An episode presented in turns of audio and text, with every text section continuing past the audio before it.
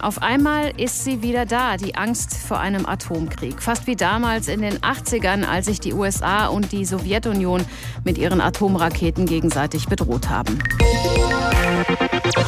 Dabei ist heute doch so vieles anders und es schien lange undenkbar, dass Atomwaffen wieder in einem Konflikt zumindest als Drohkulisse Kulisse verwendet werden. Trotzdem hat Russlands Präsident Putin gerade genau das getan. Gestern hat er angeordnet, dass die Abschreckungskräfte, so heißen die, der russischen Armee in Alarmbereitschaft versetzt werden inklusive der Atomwaffen.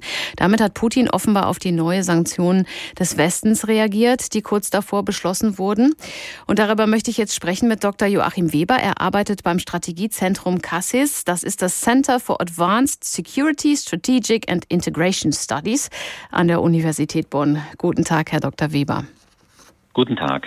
Was heißt denn Abschreckungswaffen genau? Damit sind ja offenbar nicht nur die Atomwaffen gemeint. Nein, das ist ein ähm, Begriff, der sowohl die Defensivkomponente als auch die offensiven Kräfte der strategischen Nuklearstreitkräfte umfasst. Also das heißt und signalisiert uns, ähm, die defensiven Systeme werden hochgefahren, aber die, die offensiven eben auch. Als Russlands Soldaten damals auf die Halbinsel Krim äh, gelangt sind, einmarschiert sind, war Wladimir Putin offenbar auch kurz davor, ebenfalls genau diese Alarmbereitschaft der Atomstreitkräfte anzuordnen. Darüber hatten russische Medien später berichtet. Inwiefern ist die Situation damals mit der von heute vergleichbar? Ja, es gibt unterschiedliche Meinungen über die Situation damals. Es wird auch von anderer Stelle gesagt, dass durchaus dieser äh, um eine Stufe erhöhte Level damals aktiviert worden ist. Das wissen wir nicht so hundertprozentig genau. Ähm, das hat so viel auch zunächst mal nicht zu bedeuten, dass in einer kriegerischen Auseinandersetzung da eine äh, Stufe hinaufgegangen wird im Level. Die Russen haben ein, ein Vier-Stufen-System, bei den Amerikanern sind es fünf. Das ist äh, per se noch nichts Bedrohliches, aber es ist hier eben vor allen Dingen ein politisches Signal. Er will uns Angst machen, er droht mit dem großen Knüppel und äh, das soll seine politische Wirkung entfalten. Jetzt heißt Bereitschaft ja nicht automatisch, dass diese Atomwaffen auch eingesetzt werden. Wie genau, Sie haben das gerade angesprochen, es gibt vier Stufen der Eskalation. Wie sehen die aus? Ja, also keineswegs bedeutet das, dass jetzt ein Einsatz dieser Waffen äh, in irgendeiner Weise unmittelbar bevorstünde, sondern sie werden aus dem, dem äh, absoluten Friedenszustand, das wäre dann die erste Stufe, eben in eine höhere Stufe, in die Stufe zwei versetzt. Das heißt, ähm, dass dort die Stäbe besetzt sind, dass man ähm, Routinen sich genauer anguckt, dass man die Waffen technisch überprüft und dergleichen mehr. Das ist wirklich nichts sehr Bedrohliches. Es hört sich so an, nicht? Man, man kriegt einen Schaudern, mhm. wenn man das hört. Aber das hat wirklich noch nicht viel zu äh, bedeuten.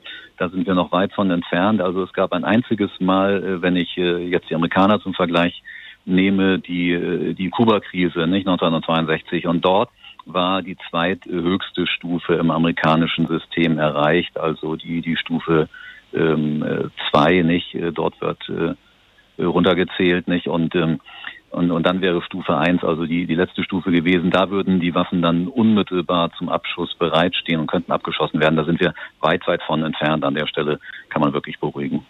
Sie kam, haben den kalten Schauer, der uns da über den Rücken läuft, der gerade angesprochen. Wenn wir über Atomwaffen sprechen, dann denken viele von uns äh, an Hiroshima, Nagasaki, also an Bomben, die ganze Städte vernichten können. Es gibt ja aber auch längst ganz andere Atomwaffen. Die sind viel kleiner, werden auch taktische Atomwaffen genannt zum Beispiel um feindliche Panzerverbände abzuwehren. Für wie wahrscheinlich ist es denn, dass die zum Einsatz kommen? Sehr unwahrscheinlich, weil es ja nichts gibt, worauf er mit solchen Waffen in irgendeiner Weise zielen könnte. Die ukrainischen Streitkräfte sind äh, ja sehr viel schwächer im Prinzip als die russischen. Sie haben weniger militärisches Großgerät, sie sind verteilt über das ganze Land. Da ist gar kein, gar kein Ziel für zu sehen. Die Ukrainer äh, werden auch ihr äh, relativ weniges Großgerät in den in den kommenden Tagen immer mehr verlieren und immer weniger davon haben. Sie können es ja auch nicht ersetzen. Das heißt, sie ziehen sich äh, kämpfend auf, auf äh, das Weichbild wahrscheinlich der Städte zurück, um in den Vororten zu verteidigen. Da ist kein Ziel für diese, diese Waffen zu sehen. Deswegen würde es auch keine militärische Logik ergeben, sie einzusetzen. Dass äh, Putin dort Großstädte mit Atomwaffen angreift, auch das ist äh, nicht zu sehen. Also dieses Signal, das hat auch gar nichts mit der Ukraine zu tun. Es geht wirklich hier um ein Signal an den Westen und die Weltgemeinschaft. äh, unterstützt die Ukrainer nicht länger so stark, wie er das tut, sonst werde ich ganz, ganz böse. Ja, da kann man jetzt Angst vorhaben oder es lassen. Ich, ich nehme das schon ernst, aber wir sollten uns auch nicht voreilig hier ins äh, Boxhorn jagen lassen von Herrn Putin. Wie, wie sollten wir, also der Westen, denn dann ganz konkret mit dieser Drohung aus Moskau umgehen? Ignorieren kann man das ja schlecht, ne? Nein, ignorieren kann man es nicht, aber ich würde, ich würde einerseits sehr gelassen damit umgehen. Es ähm, folgt daraus äh, zunächst nichts an Maßnahmen. Natürlich gucken alle Dienste und Aufklärungseinheiten und dergleichen der westlichen Welt auf, auf die Russen und was sich da tut. Man beobachtet das jede Sekunde, also er kann uns damit nichts überraschen. Wir sind selber stark, nicht? Und äh, insofern brauchen wir davor jetzt nicht äh, viel Angst zu haben.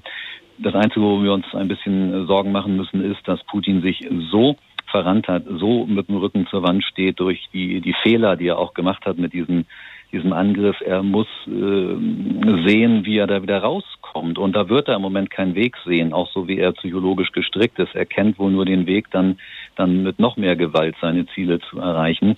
Und ich glaube, es wäre jetzt Aufgabe des Westens und einer verantwortlichen Politik, in irgendeiner Weise anzufangen, hinter der Kulisse ihm eine Brücke zu bauen. Also nicht in aller berechtigten Empörung nur zu verharren und mit dem Finger auf die Russen zu zeigen und zu, zu schimpfen und, und Waffen zu liefern in die Ukraine. Das birgt die Gefahr der Eskalation. Wir, wir müssen hinter der Kulisse anfangen, ihm eine Brücke zu bauen. Vielleicht könnte das über China gehen. Äh, nicht, das ist der einzige nennenswerte Partner, den Russland in dieser Welt noch hat.